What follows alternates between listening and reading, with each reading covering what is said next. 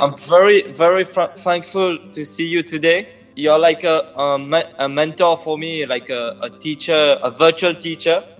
But uh, yeah, very, for, for a very long time, I follow you on uh, YouTube. So good to know that. What do you do when you're based out of? I'm in Paris right now, and uh, I'm doing uh, cult- cultural uh, mediation in uh, master. Do you understand Hindi and are you fluent in speaking I in Hindi? I can speak Hindi a little, थोड़ा सा हाँ। बोलता बोलता हूँ, हाँ। लेकिन uh, बात I, मैं समझता हूँ Hindi. So let's talk in English. That's okay. In So English, we can- okay, okay. Yeah. Please tell me what kind of questions do you have, or is there something that you want to discuss? I have I have two questions, but I I'm, I keep, I think that the two questions are connected. Uh, my question is uh, the, uh, the first one is about the sometimes we we feel an emptiness in our in in ourselves, and um, we we try to do things like uh, for me I must do things to to fill that empt- emptiness, and uh, sometimes uh, I when I don't do anything, uh, this emptiness it doesn't get filled. So every time there's this uh, how to fill this void. Um, It's an excellent question actually because most of the people don't even comprehend that they are empty within and they have some kind of void within. You are able to see Yes. that and feel that, so that's like a big thing Thank in itself. The problem is that we are disconnected from the entire universe, from people around us. We feel lonely, we feel isolated, but usually people avoid it, avoid talking about it, avoid looking at it, and there are a lot of escapes which are there in today's world, as in Yes. this internet and so much Yes. of content everywhere. So they just mm. Keep themselves engaged or busy in something or the other. That could be work, that could be content, that could be things, no matter where people are living, whether you are in Paris or in India or any part of the globe. People are trying to fill themselves up in different ways, yes. but nobody is successful. It's, it's Right, like a pit without without the bottom. That something is falling, but it's falling endlessly. Whatever you put in that pit, it's still empty. That's the harsh reality of life. So now comes the question is there a way to get out of it? Yes, there is a way. The only way is love and compassion. To feel some kind of a connection with others, that could be people, animals, and this entire universe. To feel one with the whole, deep within. If that happens, then that void disappears because in reality there is no void within. The center point of that void is this separate self.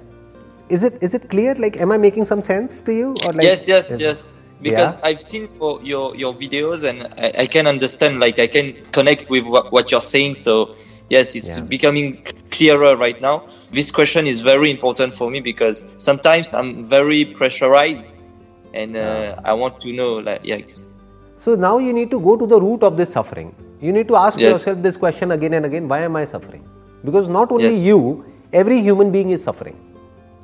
Mm-mm. No matter how much they have, no matter what they have achieved, but deep within everybody is suffering. They can run away from it for some time, they can keep themselves busy, keep themselves occupied, but still that emptiness, that void is still there. It's always there. It's kind of looking at them all the time. But we don't look at it, we don't address it. So the way out is to ask this question Why am I suffering? What is the root of suffering? Because the root of your suffering is you. It's not out there. It's not the mm-hmm. world. It's you. So now, what is this me who is suffering? Who is this me who is suffering? We need to ask these kind of questions. This I is at the center point of that suffering. Animals don't suffer. They suffer physically, but they never suffer psychologically. You're talking about psychological suffering. Yes. If you closely observe an animal, what happens is the moment they get what they want, that means if they're feeling hungry and they get their food, they are at ease. They just relax, lie down, and they're happy. Yes. They're content. But that doesn't happen with us. No. We think that, okay, if I get that dream job of mine, and if I get this, this car or this house or whatever, then I'll be happy. But that happens, and still there is something missing. Yes. So we need to ask this question okay, who is discontent? There is somebody who is discontent, no, within, Yes. Yes. Yes. Yes. In these humans, and that is there only in humans, not in animals. Yes. Right? Yes. Is it because animals are connected with this universe, with the nature, and we are disconnected? Mm. Is it one of the reasons? What disconnects us from the whole?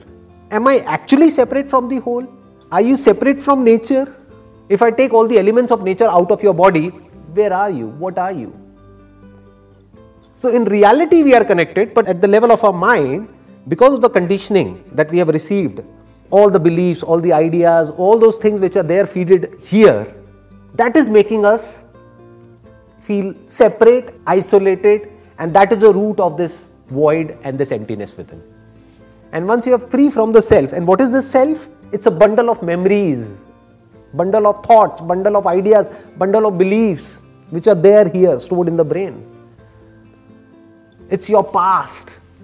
If you can be free from your past, because future is imagined through the eyes of the past. Without the past, there is no future. Then you yes. can be free in this moment to look at things as it is, and there there is no suffering. There is no suffering in this moment. Just forget about your past and future. Is there any suffering right mm. now? No. Not at all. So, what is the cause of suffering? The only answer is to question. That is the beginning of intelligence. To question the root of suffering, not just your suffering, but human suffering. And once you get to the core of that, you don't just get answers for your own suffering, you get the answers for the suffering of the humankind, mm-hmm. for all human beings. You just answered like the first question and the second one. I guess it was connected because I don't have to react to this human suffering. I have to observe, right? And I don't right. have to do anything. I just have to question. Doing is not the answer. No matter what you yeah. do, where you go, mm, mm, mm. any kind of exercises or rituals or this and that, that will not solve the problem. This problem is caused by thought. So you need to question the very center point of thought.